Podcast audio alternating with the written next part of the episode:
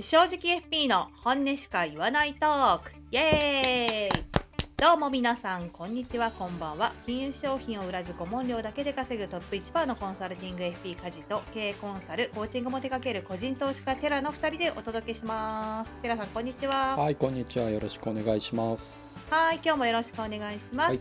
えーラジオの趣旨説明からいつもの通り入っていきます金融商品を販売しないからこそ忖度なしの正直意見が言える FP2 人が金融業界の裏話やキャリア15年の間現場で起こったあるあるな話を皆さんに面白おかしくお伝えしていって少しでも皆さんの金融リテラシー向上に貢献できればいいかなというふうに思っているそんなラジオでございます本日もどうぞお付き合いくださいませはい、よろしくお願いします。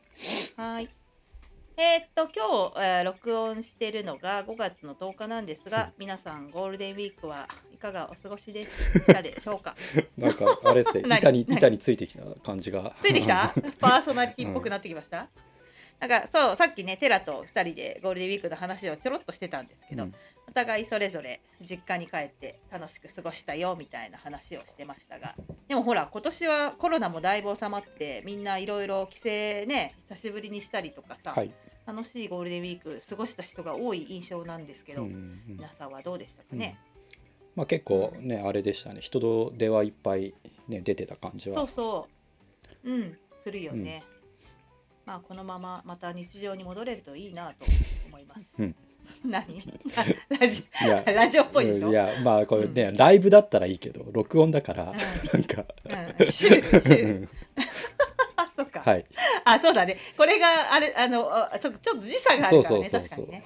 おっしゃる通り。気をつけましょう。はい、じゃあ今日はえっ、と質問箱にまたあの結構面白い質問が、うん。あの質問くれた方ありがとうございます、3つぐらいいただいていて、まあ、その中でもちょっとラジオで取り上げたいなという、あの非常に面白いいい質問が来てましたので、はいえーそこについてお話をあのしたらどうかということで、はいえー取り上げていきたいなというふうに思っています。はい。えっと、取り上げる質問を今からお読みさせていただきます。はいえーお金に対する意識が違う夫婦についてのご質問をいただきました。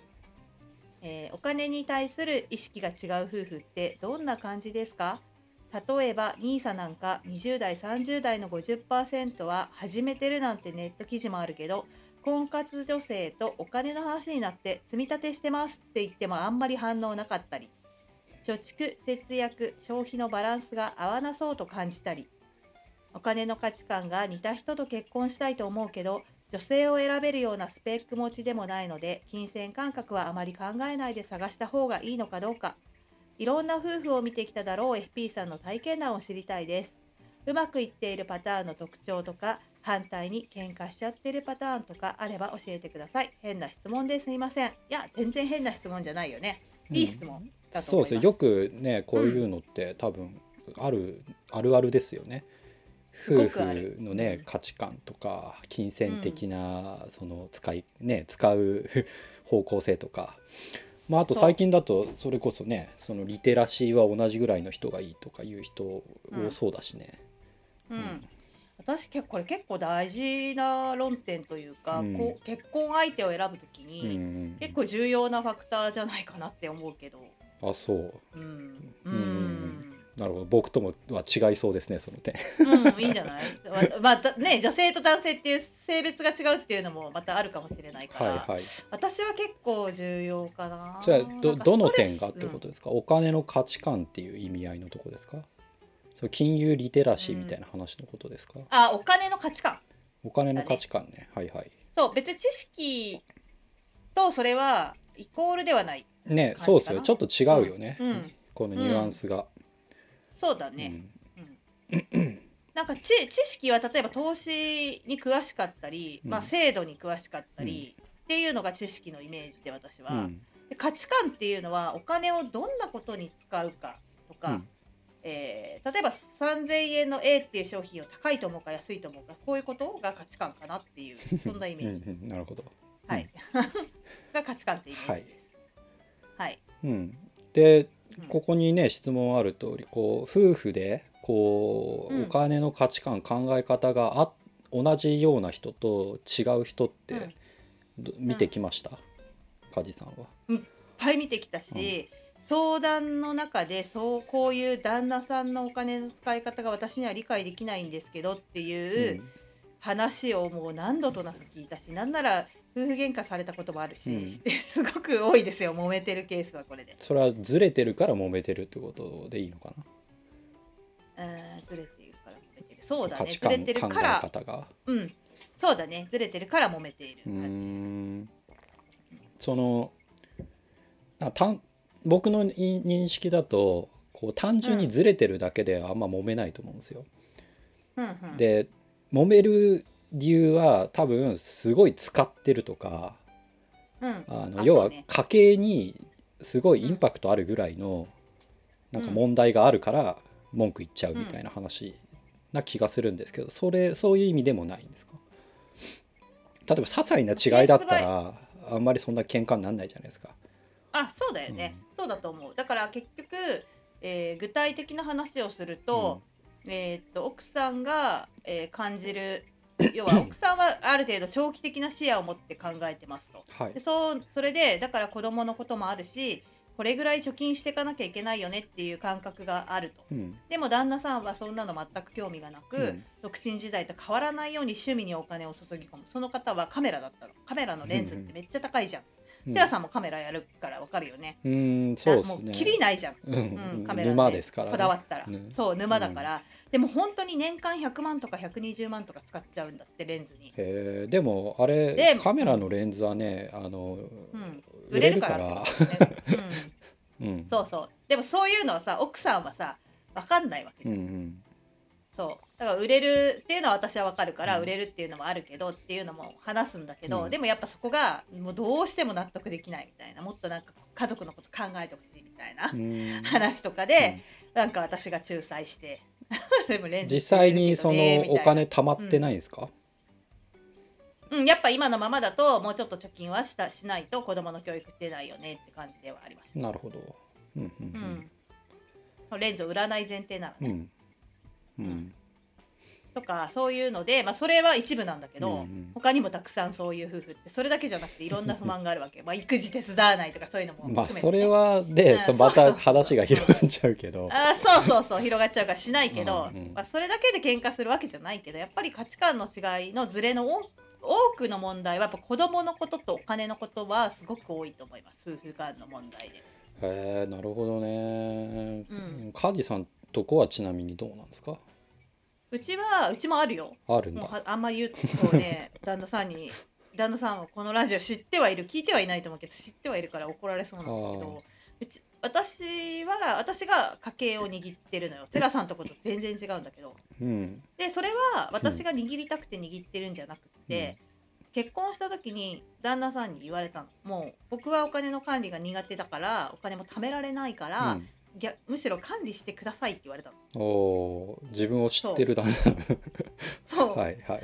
でまあ案の定本当にあげたらあげただけ使っちゃうわけですよ、うん。渡したら渡しただけ、うんうんもう底なしに使っちゃう。だから本当いつかこいつあの借金してるるんじゃないかってちょっと心配になるぐらい。お願いだから、はいはいはいはい。うん、言ってくれたら渡すから借金だけはしないでねって言ってるんだけど、ううんん。っていう感じで握ってますと。でもやっぱりなんかなんだろうやっぱなんていうのかなまあ春になればウキウキしてお金が使いたくなったり なんか冬になると引きこもりたくてお金使わないとかそういう、まあ、気分の変動がすごい激しい旦那さんなはいはいはい。なんか最近なんかすごいおしゃれをするのが楽しくなったらしくって、お小遣い増やしてくれとかそういう交渉が来て増やしたりしたんだけど。なので私からしたら、こんなことに使うんだって思うことに、まあ、使ってはいるけどでもそれはお小遣いという名目で自由に使っていい話だから私は何もうん。いじったりはするけど、あんま真剣に文句は言わないかなってういう感じ。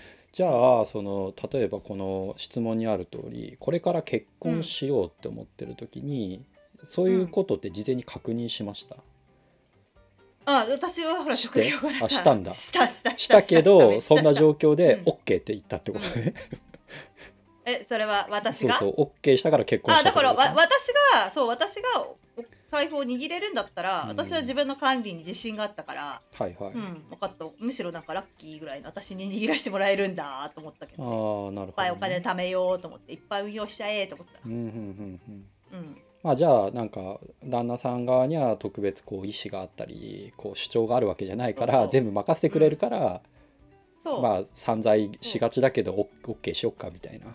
そうそう散財もコントロールできるかなって思ったんだよねその時には。うんなるほどね。だって、うん、ただこのあのね質問をした人の方、うん。その女性とお金の話になって積み立てしてますって言っても反応なかったりってあるけど、ううんちの旦那さんもそうだよ。私が、ううん投資してて、うん。運用とか株とか買ってて、なんかめっちゃ増えたとかさやっぱ嬉しく嬉しいと言っちゃうじゃん、うん。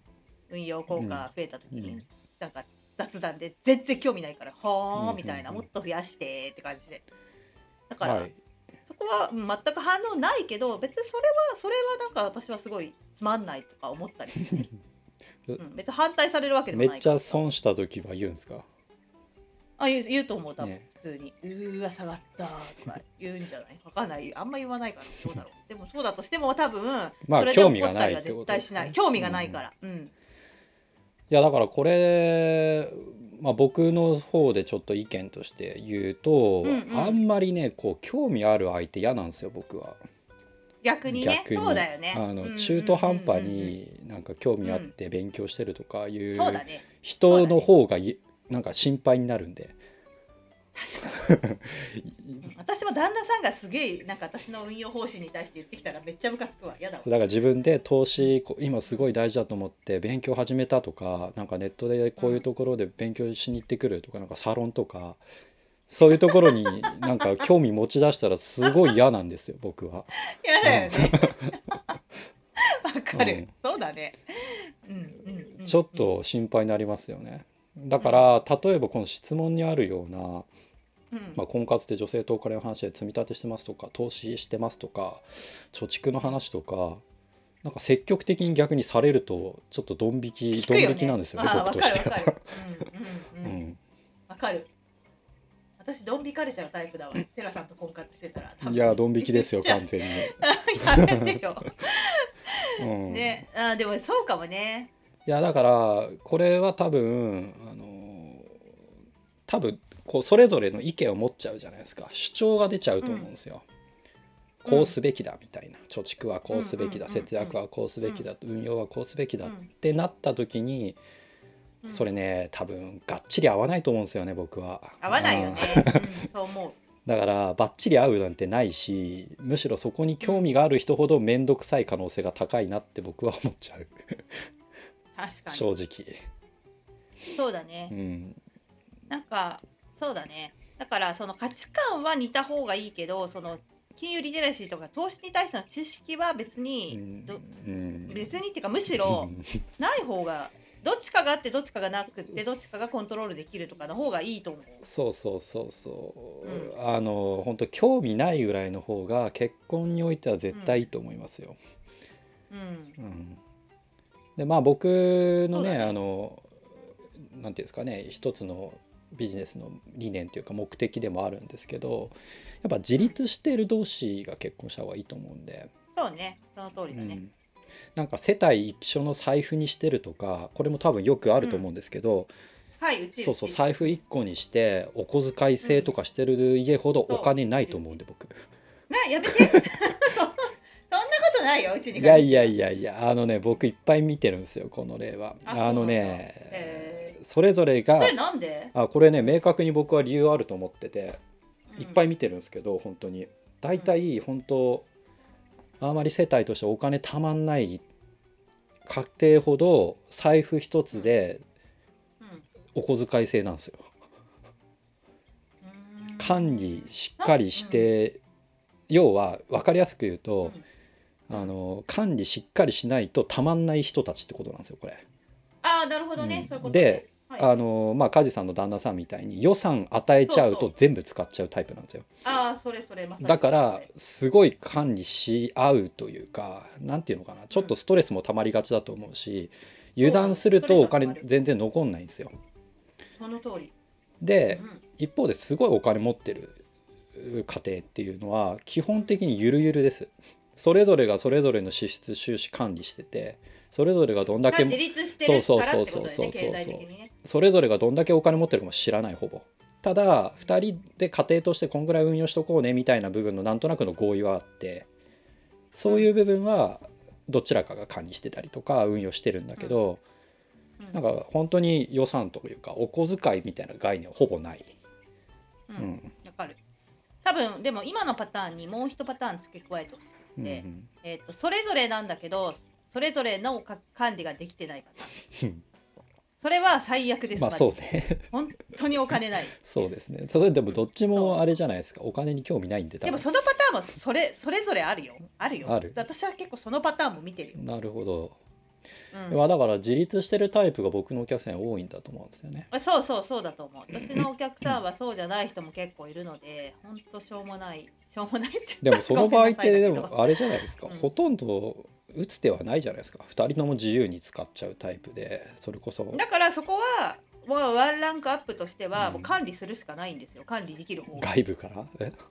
管理そうそうどっちもでも管理できないって話ですよね今のは。だから私が目標を提示してあこれぐらい貯金しましょう1年間でっていう提示をして試行錯誤すそれでるトレーニできるングをやるできないと思いますよ。やってるやってる時あるよ 本当。あるよ。ああるしそれで変わったよ。本当。でもそれはごめん夫婦じゃなかった。一人だった。独身の女性だった。あーなるほどね、うん。うん。でもそれはできたね。できてすごい改善した。あそうなんだ。しそういうのをほら専門にやってる FP さんもいるからね。うー、ん、家計の収支改善アドバイザあんまり僕はそこ興味ないんだよね。ー私も全然興味ない。節約とか興味ないんだよね。やりたくない。もう大っ嫌い。大っ嫌いだしそういう相談来ると、うん、ちょっとため息が出ちゃう。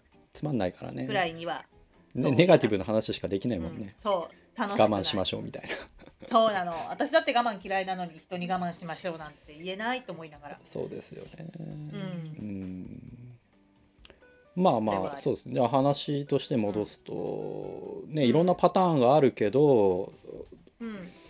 うーん僕のおすすめとしてはやっぱり自立してる人かなって感じかな。収支プラスでね。これから選べる。る。そう。これから選べるんだとしたらあ金銭感覚が、うん。まあ、自立うんそうね。自立してる人の金銭感覚ってなんとなくわかるから。わかるよね。はうん話してて。だからそれをなんて伝えたらいいんだろうなこの方に。なんかどっちかっていうと、うん。あ別にブランド物買ってたりねすげえなんかいろいろ外食多くてもいいんですよ。プラスであれば。ーそうなんだよでもそれをどうやって見抜くかだよね。まあそこはね感じるとこはあると思うけどね。いや収入の割にめちゃくちゃ使ってんなとか思うでしょそうそうそこだよ。それそれそれ。そう。だから例えばもう外資系でバリバリ働いててめっちゃ給料もらってる人がブランド物で身を固めててもそれはそれでいいと思うんですよ。そうそう全然いいっすよ。そう。ただそうじゃない中小企業のサラリーマンやってる OL やってる女の子が OL って今言わないのかサラリーマンやってる女の子が、うん。なんかすごいきらびやかな服を着てたらそれはちょっと疑った方がいいね。ねえなんかねんボロアパートに住みながら全身ビトンとかねハイブランドの場合はあれ夜かなみたいな 空気とかあるじゃないですか。そうそうそうそういうのは見た方がいいし、やっぱお金の使い方は感じねデートとかいっぱいしてればわかると思うんだよね。うんそれでわかるかしら？私は何を見るかな？私はねあんまりねブランド物をガンガン買うような人は苦手だったかな。自分もあんまり興味ないから。なんか私はブランド物を買う買うことにうん。なんかプライオリティを全く感じない価値を感じない人間なので、うん。そういうのにお金をガンガン使っちゃう人がパートナーは嫌だなって思っちゃう。うんうん。かな？それはなんか価値観の問題だと思う、まあそうですよね。だったら私は美味しいものを食べたうり、ん。旅行したりっていうことにお金を使いたいタイプなんで。うね、ん、だだからそういうのが合う人の方がいいそうですね。だからお金のね、話じゃなくてそういう価値観とか、うん。何が好きとか嫌いとか、大事なこととかそういうところですよね多分。なんかこそれ紅葉って言ったりするんだけど例えば、私とかはなんだろうなまあ美味しいものを食べるのがすごい好きだから、ラホテルのランチブッフェとかにランチに、まあ、6,000円をかけたりするのがすごいお得感があるわけですよ。お得感があるし、楽しいしすごい有意義なお金の使い方だと思うんだけど、は多分た食事をしたりたそ外食が嫌いな人からしたら、うん。すごいなんか無駄金に感じるはずなんですよそこがね。うんうん。だからそういう価値観が私は価値価値がすごいあると思ってる。ランチブッフェに6000、5000円使うこと、うん。でも外食が嫌いな人はなんでだい家で食べたら1000円しねえだろうとかって思っちゃう人とは私は合わない価値観が、うん。そういう感じです、うんん。うん伝わりますかね？でそれが私は効用が高いって言うんですよ。その、うん。ランチブッフェにお金を使うことによる効用を私は非常に感じると、うん。でもその外食が嫌いな人に対してすごいそれは効用がないと、うん。小さいと、うん、だからそのベクトルが一緒の人を選ぶと、うん。楽しい夫婦生活が送れるかなって気がしますけうどね。ん。そうですね、うん、もうその感覚ですよね。何がいい悪いっていうふうなところお金をかけるべきとこがどこなのかみたいなのが似てればいいっていうことですね。その通り。でもお金はほら無限じゃないので、やっぱ締めるとこは締めるわけですよ。うん。無駄だなとか効用が低いなっていうものに対しては、結構お金持ってる人はビタ一も出さないねうん。出さないよね。ケチケチというかなんというか自分が価値を感じないものは絶対お金は出さない。まあそうですね。だから節約とかもその無理してっていうよりもなんかなんていうの？しナチュラルに節約しちゃうっていうところは多分あるんで。そう。なんか私前ねえっとほらテラさんは知ってるかもしれないけど、うん。ちょっとなんかその投資系のえーっとメルマガの執筆を人の一人だったことがあったんですよ。へそれでメルマガの執筆をしてる人って私以外の人は本当に著名な、著名というか、まあ、それなりにあの実績のある投資家さんだったんですよ。個人投資家さんだったんですよ。えうん。で一回あのなんかあ会合というかなんか懇親会か。懇親会があってみんなで、えー集まってうん飲んだんですね、はい。コロナコロナ前かな。ではい。すごいあのその人たちの実績をするともう奥を転がしてるような人ばっかなんですね。うん。でうわどんな人たち来るんだろうと思ったら、みんなすげえユニクロ着て、うん。もうすごいなんかパッと見た感じ普通のおっさんとかで、うん普通よりちょっとなんかあそうですよ。大体そうですよ。かなんか大変申し訳ない言い方だけどチェック柄ですよ大体。全くそう全く奥持ってるように見えないわけですよみんな。うんでもやっぱみんな言ってたのはもうユニクロはやっぱりあの品質もいいうんし全然なんか普通にダサいわけじゃないしおしゃれでもないけど、十分だよね興味ないからって言ってた。えっていうのがすごい印象的だった僕は全然嫌だなユニクロは。うん、テラさんおしゃれだもんね。そうだからそうそういう考え方。うんうんうんいやまあわかりますよ。うんそうそこはだからあえてねなんかお金いっぱい使うっていうよりはまあ紅葉ってさっき梶さん言ってた通りそれ考えてこれで十分かなみたいなところは、うんうん、それで済ませてお金かけるべきとこはかけるっていううんうん感覚が似てればいいですよね。そう似てる方が楽しいと思うん、う。うん、それすごく。楽しいっつうか多分ストレスがないって方だと思いますけどねそうだ僕のね。感覚ではそこ。私なんかね旦那さんがすごいインドアなんですよ。で私結構、まあ、インドアも嫌いじゃないけどアウトドアも好きなんですね。バーベキューやったり、うん旅行行ったりとか。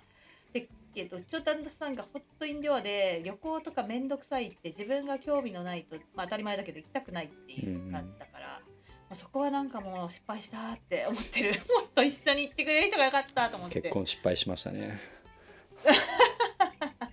いいとこもいっぱいあるんですけどね、っていうのはすごい思うな。はい、なるほど。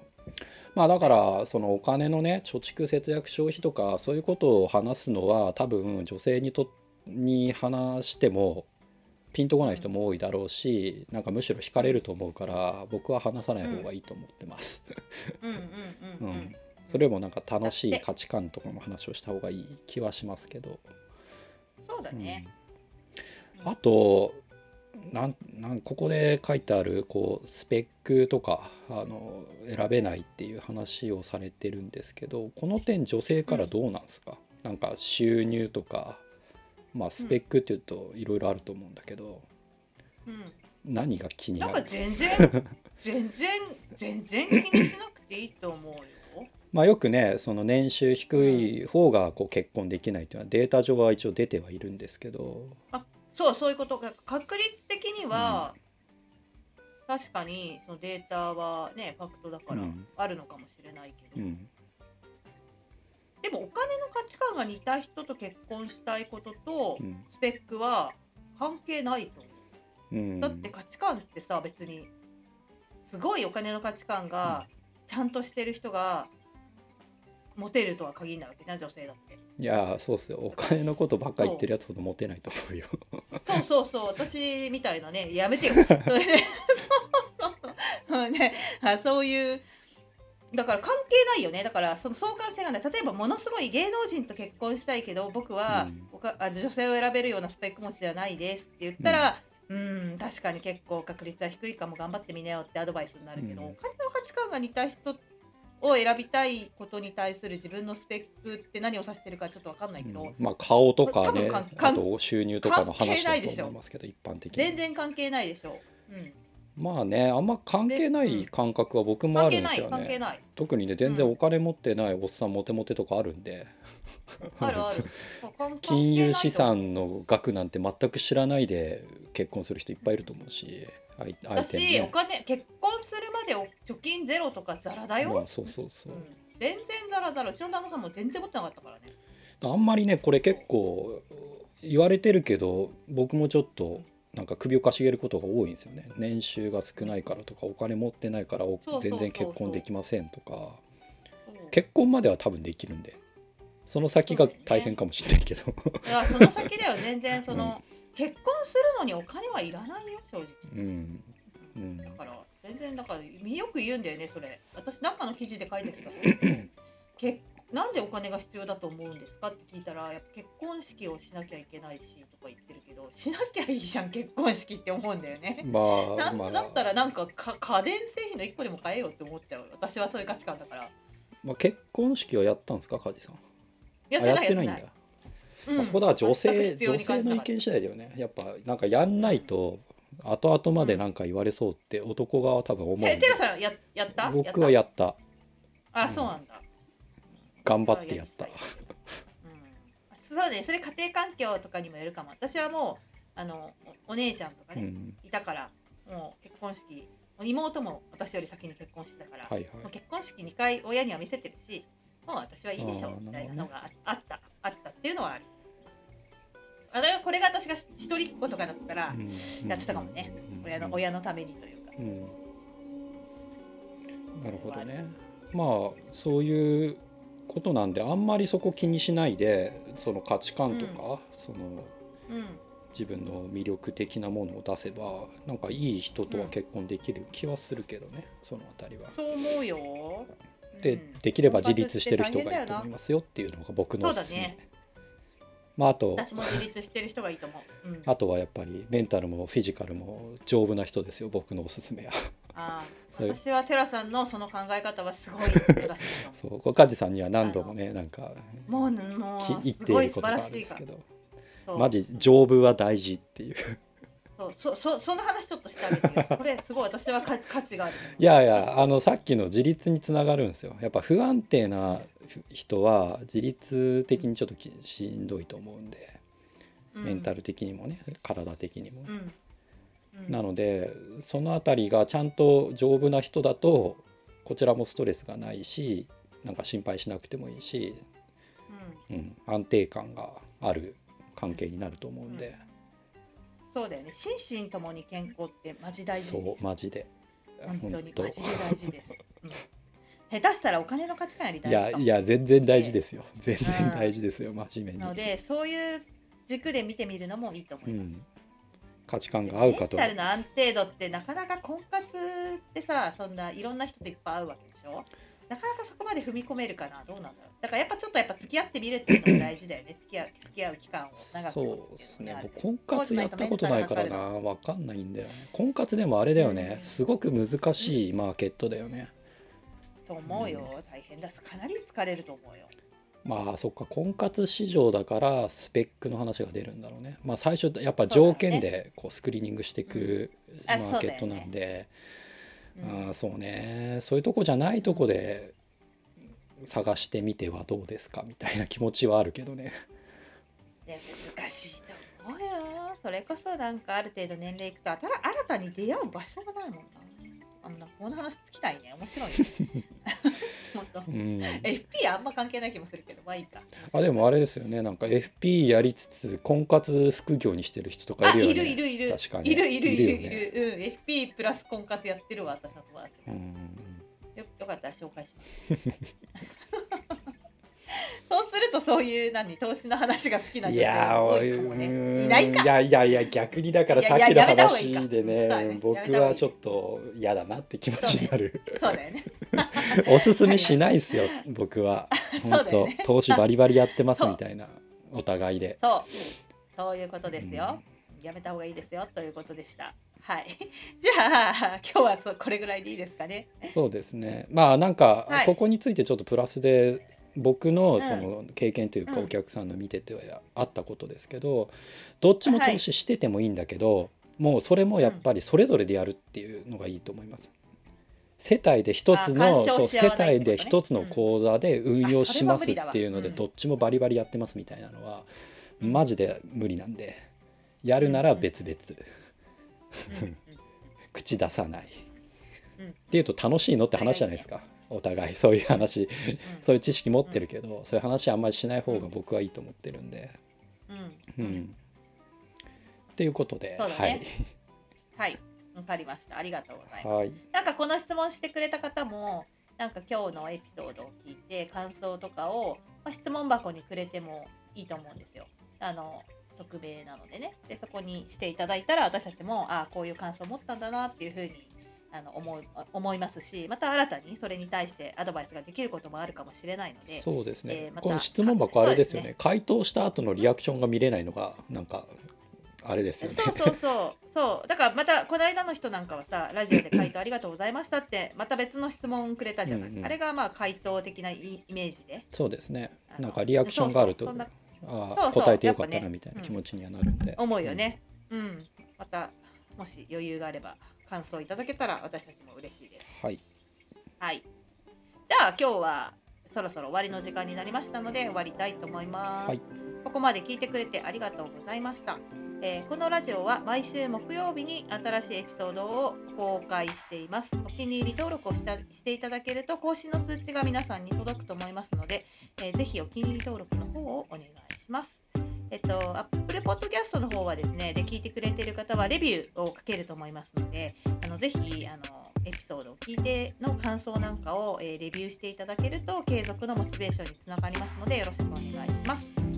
えーっとあとはね、えーフォローするだけでも番組のサポートにつながりますのでご協力の方をぜひよろしくお願いします。じゃあ今日も今週も正直に生きていきましょう。またねバイバイ。はいさようなら